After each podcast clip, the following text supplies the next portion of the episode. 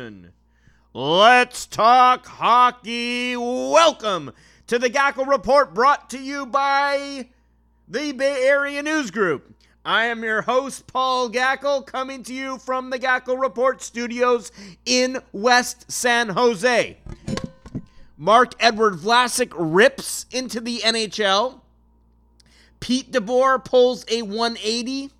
And the rotating door on the Sharks' top line continues to spin. But let's open things up with the Bob Boughner Bowl at the SAP Center last night.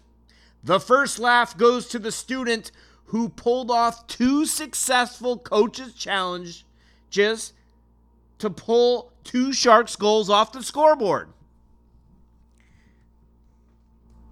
Now, there probably isn't... Let me fix my levels here. How's that? That's still a little high. There we go. Okay. Now, there probably isn't a coach out there, including Todd McLellan up in Edmonton, who knows this team's tendency better than the coach whose system is essentially a carbon copy of what Pete DeBoer has his team doing out there on the ice. Talking about Bob Boughner. The Panthers stifled the Sharks' offense. I didn't see a single grade A opportunity. Maybe I missed one, but I really didn't see a single grade A opportunity over the first 40 minutes of the game. The Sharks came on late, but the key word there is that it was late. That push wasn't there until the sand was falling quickly through the hourglass. The end result, a 2-0 shutout, the first time the Sharks were shut out since March 20th of last year in a 1-0 loss to the Dallas Stars. So the Sharks come into this game, leading the NHL in goals against average at 2.25, and it actually drops down to 2.24. That's right, folks. The Sharks' league-leading goals against average actually went down, and yet the Sharks still lose the game. And you know, we came into the season with some major concerns over whether this team has enough scoring to contend in the Western Conference.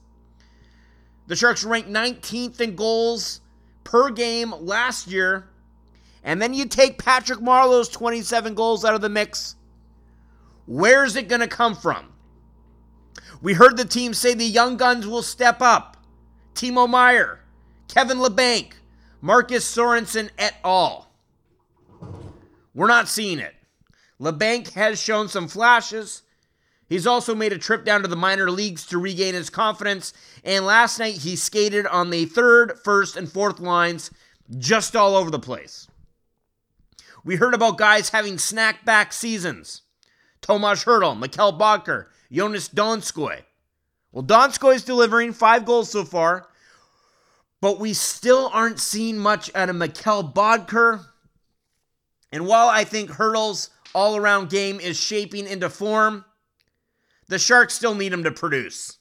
They need him to be a 25 goals a year guy now that Marleau's off to Toronto. He needs to be more than just a solid physical power forward with what they have in that top 6 right now.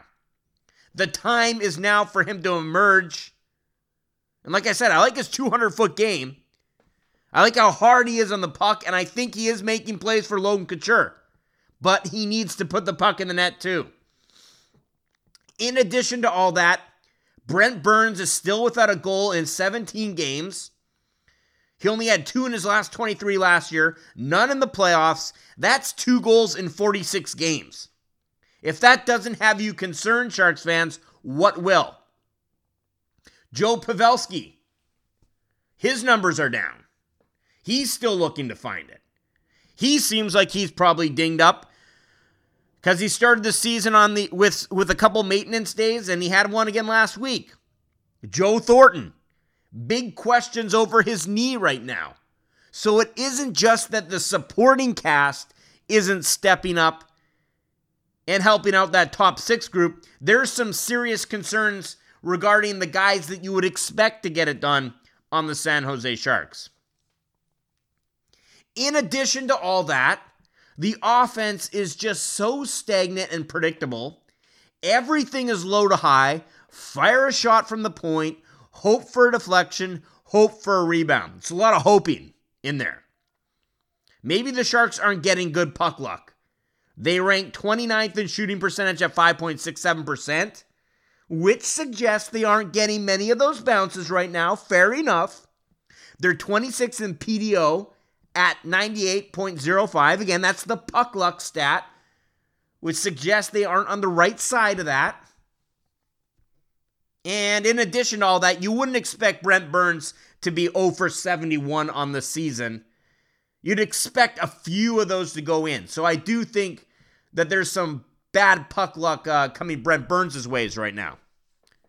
But if you listened to Logan Couture in the postgame last night, it makes perfect sense why the Sharks aren't scoring, why their shooting percentage is so low, why Brent Burns hasn't found the net, really, in his last 46 games. Here's what Logan Couture said. Quote, "It's because our shots are coming from so far away. We're not really getting many chances in the slot where we should be. The shot volume's always good, but you want to have shots from dangerous areas." Logan, hitting the nail on the head right there. Now, before this, Couture, and right in this quote, Couture acknowledges that the Sharks usually are winning the possession game. You know, we hear this from Pete a lot. "I thought we deserved better." They're usually winning the possession game. They're usually winning the shot battle. That's their bread and butter. But they just aren't producing those grade A scoring chances. There's just no doubt about that on a consistent level. I still think this has something to do with team speed. The Sharks just don't get out in transition, on the rush. The forwards can't push the issue. They can't force the issue with their opponent's defenses, which would create space for the blue line. So what you get is this stagnant half-court game that we're seeing here. Now, those are my words. Those aren't Logan's words, but here's what he said. "We're creating zone time. We're getting pucks to our D-men. The pucks aren't getting through. That's on us forwards to try and take some more pucks to the net and try to find some more soft areas." That's end of quote, but that's where I think speed comes into play. I think speed is one of the reasons why the quote-unquote us forwards aren't getting pucks to the net and aren't getting into the soft areas. Logan's putting ownership on the team's shoulders here, which I like. But I'm also going to say, look, we saw this show last year when Marleau and all of his split foot speed was on the roster. We had concerns about this offense going in, and things are playing out exactly how we expected them to. Maybe this is a situation where it just isn't in the room. This problem is not going to be solved internally. I mean, look at that top line. DeBoer used 4 different left wingers on that line last night, starting with Donskoy, then Kevin Labanc, then Timo Meier, then Melker Karlsson. We're back at Melker Karlsson, the third piece of that line during McLellan's last year in 2014-15. We still haven't found a better option than that. I mean, I like Melker. I'm a big Melker Karlsson fan. Love that guy's game. But he's not a top-line guy. Not on a contending team, that's for sure. Now, of course, there's always the Tomas Hertl option. That's what's worked. That's when Hertl does put the puck in the net, is when he's playing with Joe and Joe. But then that would open up another hole in the dam on the second line. Patrick Marleau's spot on Logan Couture's left wing. And if we do that, we're all the way back at square one. I usually like to give myself a good quarter of the season before I start drawing conclusions. You need to see a big enough sample size before you do that. But now here we are at 17 games and I'm drawing a conclusion. The Sharks need scoring help from outside of the dressing room. Duh. Thanks, Gackle. Brilliant guy there. Thanks, Captain Obvious. Didn't know that one. Had to listen to you talk for about 10 minutes to figure that one out. Okay, I get it. I know. There's no denying it at this point. But listen, you either move Hertl up and you'll need to go shopping to fill that hole on the second line, or you need to find a wingman for the top line. Now here's the catch, Sharks fans. It ain't going to be easy. I can tell you that much. There's no Band-Aid, no quick fix, no obvious answer solution to this problem. First, this isn't just a... First, this isn't just... Ugh. I could delete that. I don't really care. This just isn't the time of year where teams are making trades. So if you're out there looking for help, you're bargaining from a position of weakness. Any call that Doug Wilson makes right now, the opposing GM knows he's desperate. And he ain't going to bend unless he gets a king's ransom. He's going to make Doug sweat it out and pay up. The opposing GM, he isn't in a tight spot until we get to the trade deadline. Wilson is too smart to panic. So I wouldn't expect to see anything coming before Christmas, if not until February. Because that would mean the Sharks are paying a real hefty price. Do the Sharks have enough time? Can they hang in there? Probably. I do think that defensive game should keep them in the playoff mix if they continue to be near the top of the league in goals against and shots against. That's the good news. Second problem, there just isn't a lot out there on the market right now that's that appetizing. The two names that jump out are Evander Kane and Jason Spezza. Well, Kane has the NHL's second most goals to Auston Matthews since December 1st of last year. He has the speed the Sharks need. He's a bona fide top-line winger.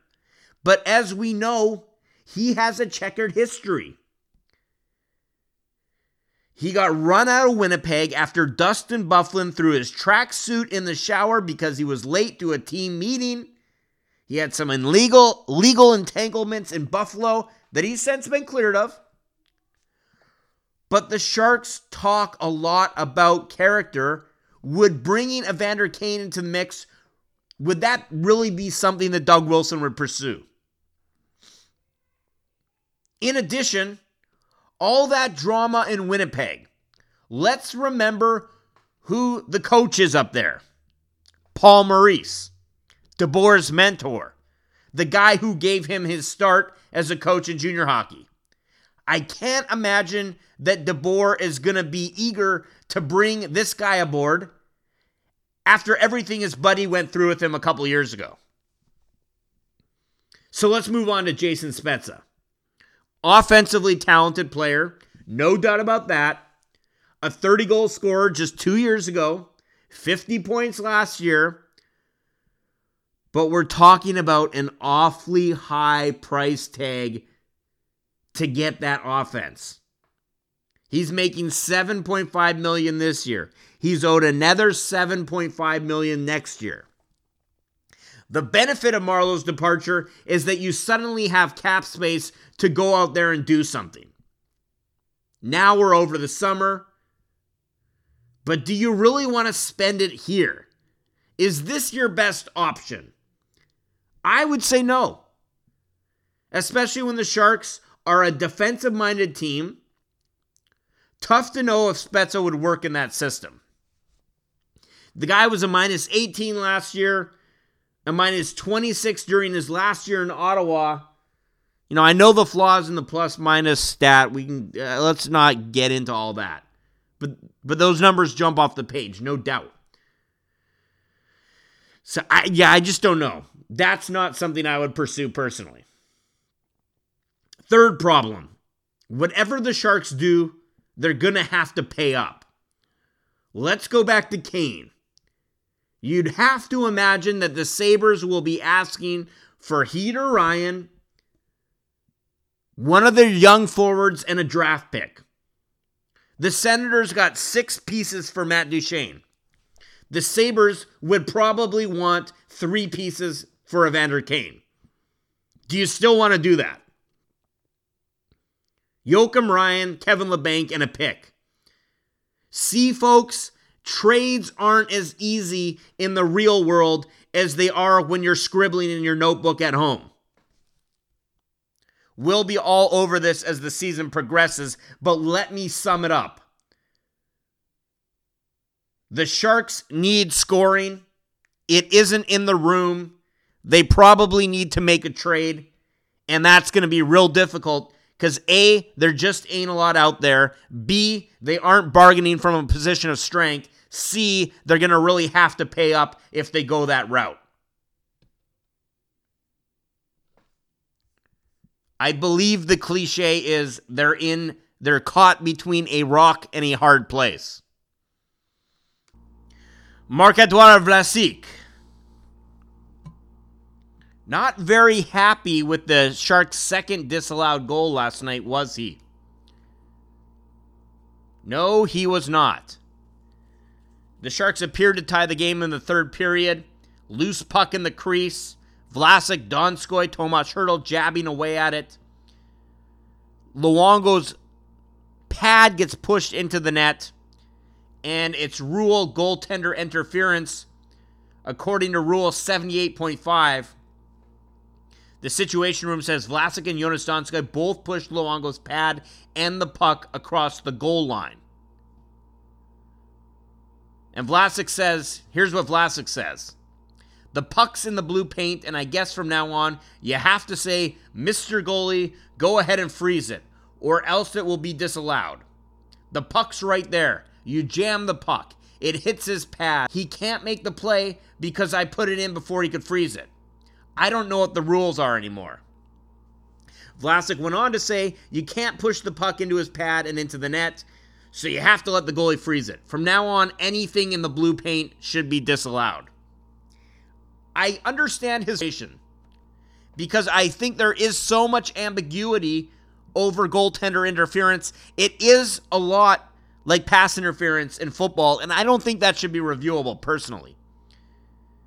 And this goal wasn't all that dissimilar from the Game 6 goal in 2014. You'll recall when Alex Stalock's pad got pushed into the net. It's a judgment call there. And in 2014, the refs judged that it wasn't goaltender interference. Last night, they judged that it was. And that creates confusion and this type of reaction from Marc-Édouard Vlasic. I get it. But I will say, if you're just going by the letter of the law, I think the refs got it right in this case. And I know you don't want to hear that, Sharks fans. I know you're frustrated.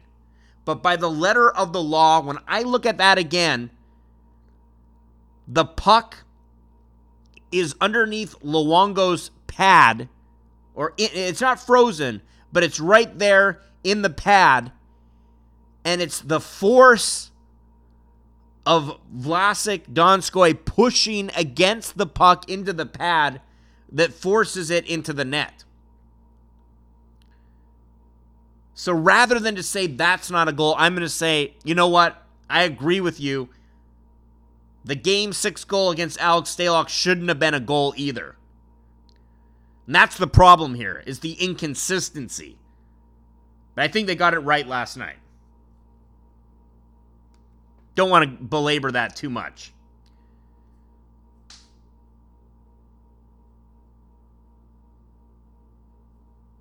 Let's switch pages here and turn to Thornton's wounded knee and Pete DeBoer's war against the media.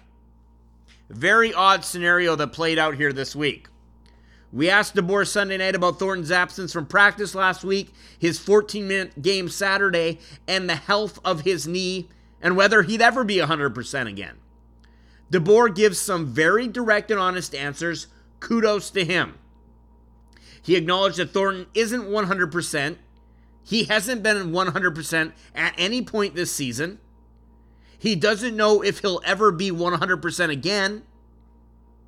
That's a good question, he said.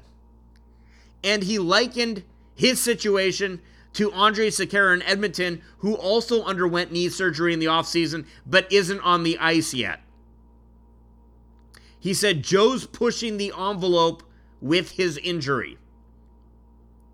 Later that night, Thornton says he come down with something over the last 10 days unrelated to the knee.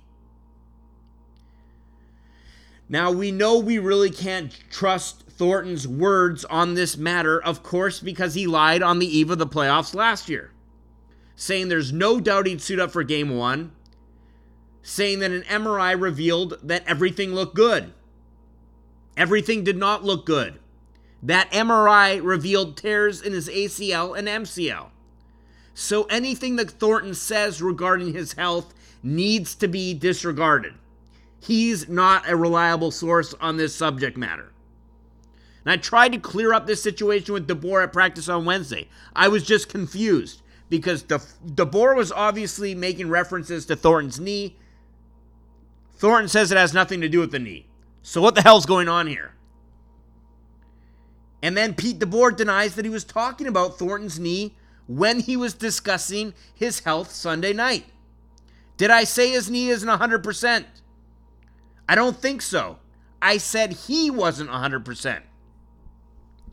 So when he said he didn't know whether Thornton would ever be 100% again, he wasn't talking about the knee. When he brought up Andrej Sekera, he wasn't talking about his knee. He just happened to draw a line to another player who underwent knee surgery in the offseason. Weird. Now, maybe Thornton isn't suffering. Maybe what Thornton is suffering through right now isn't the knee per se. It's something else related to overcompensation, because he's been playing on that knee. That all leads us back to the knee. DeBoer was very clearly making reference to the knee.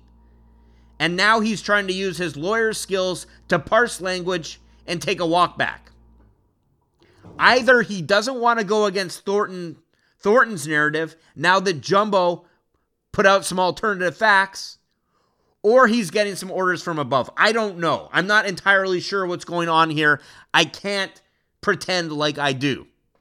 But I do know that when we were talking to him Sunday night, we were clearly talking about the knee. He was answering questions about the knee,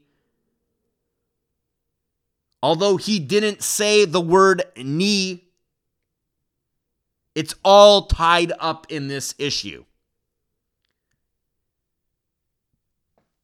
The bottom line here is that all signs point to the fact that there's just a lot of uncertainty surrounding Joe Thornton's health right now and what kind of player he is going to be moving forward. A lot of concern there. Well, that's all the time we have today on the Gackle Report. Thank you, folks. As always, have a good weekend. Sharks, Bruins on Saturday. Sharks, Ducks on Monday. I think we'll do another podcast Monday morning, probably. Get you ready for that Ducks game, if not on Tuesday. We'll be playing it by ear. But folks, on that note, have a good weekend. I am out.